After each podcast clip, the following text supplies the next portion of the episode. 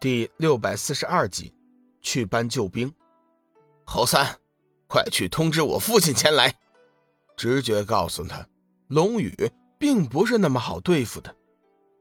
龙宇并没有阻拦前去报信的侯三，自己若是杀了玄心，面对火魔王是迟早的事情，还不如一起搞定，省得麻烦。不孝之子，你居然叫你的老子前来送子！真是垃圾，垃圾！玄心顿时大怒：“臭小子，找死！”话音刚落，只见他顿时化作一道黑光，如一道闪电一般向龙宇冲撞而去。龙宇冷哼一声，一股强大的气息自他的体内瞬间爆发而出，耀眼的斩日仙剑顿时出现在他的手中，璀璨的光芒。照耀的众人无法睁开眼睛。与此同时，帝师战甲也化作了战斗防御形态，在龙宇的周身形成了一道强大的防御结界。玄心在高速移动的同时，飞快地挥舞出了上百道黑色拳影，犹如一阵流星雨一样，铺天盖地地席卷过来。龙宇神色一凛，剑诀一引。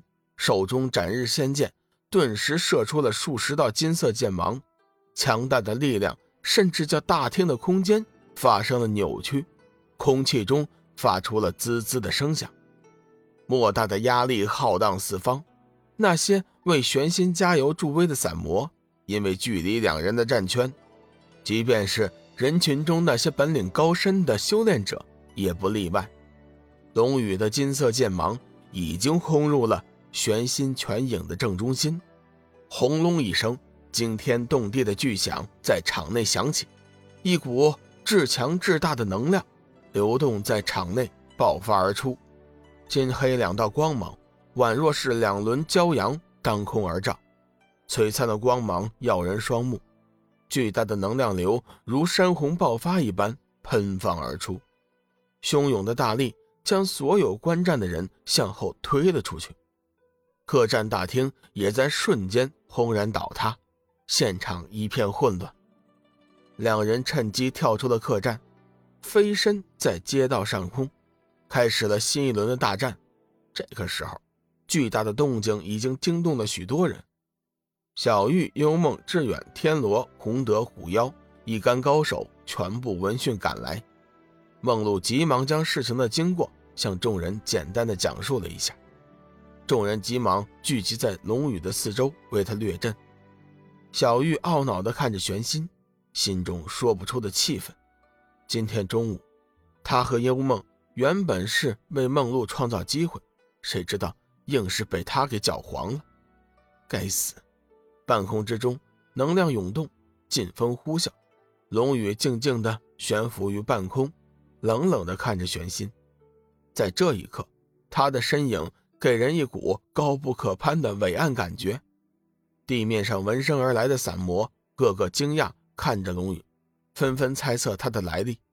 玄心此刻已经有些后悔了，早知道龙宇这么难对付，先前就不该贪图美色。现在好了，踢到铁板上了。龙公子，我们不如罢手吧。今天的事情，就算是一个误会。几招之后。玄心清楚的知道，自己根本就不是龙宇的对手。龙宇给他的感觉太神秘了，他甚至有一种可怕的想法：即便是父亲，也未必是他的对手。玄心虽然混蛋，但是却不傻。就如龙宇所说的，狂妄是需要资本的。他的狂妄资本在龙宇面前显然是屁都不是。多一事不如少一事啊！我没有必要为了一个女人而惹上这么大的一个麻烦呢。想到这里，玄心再次开口：“龙公子，这件事情就算了吧。”围观的散魔顿时大惊，一些人甚至怀疑自己是不是听错了。玄心的为人，大家都是知道的。这么多年来，他们何曾见过玄心对别人软语一句？难道说他是修罗尊主派来的吗？一些个散魔脑海中浮现出了一个大胆的想法：龙宇的嘴角上扬，冷冷道：“哼，现在知道害怕了，可惜已经迟了。有多大能耐，尽管使出来，别死了再后悔。像你这样的垃圾，原本就不配存活在这个世上。”听到这句话，玄心仿佛受到了莫大的羞辱，他仰天长嚎，状若疯狂：“臭小子，我敬重你的修为！”本不想与你为敌，放你一条生路，你却不识好歹。本少爷今天如果不把你杀了，誓不为人。玄心完全被龙宇给气疯了，否则他也说不出这些话来。就在这时，前去求救的侯三回来了。少爷，少爷，魔王老爷正和几位贵宾商讨大事呢，一时半会儿可能无法赶来。玄心急了，废物！你没告诉他，我快被人打死了吗？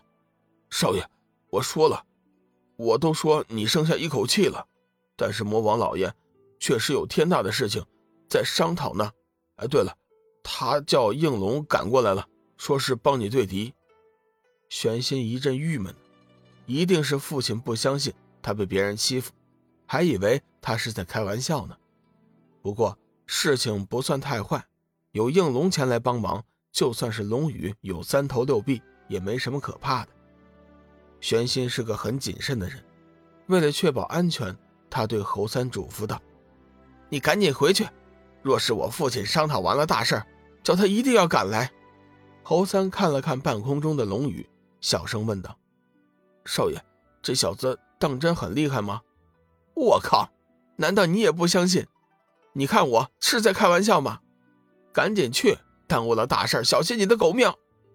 侯三见玄心一脸苦涩，心知事态不妙，急忙回府。等等等等，该死的侯三，你不是说应龙要来吗？怎么连个影子都不见呢？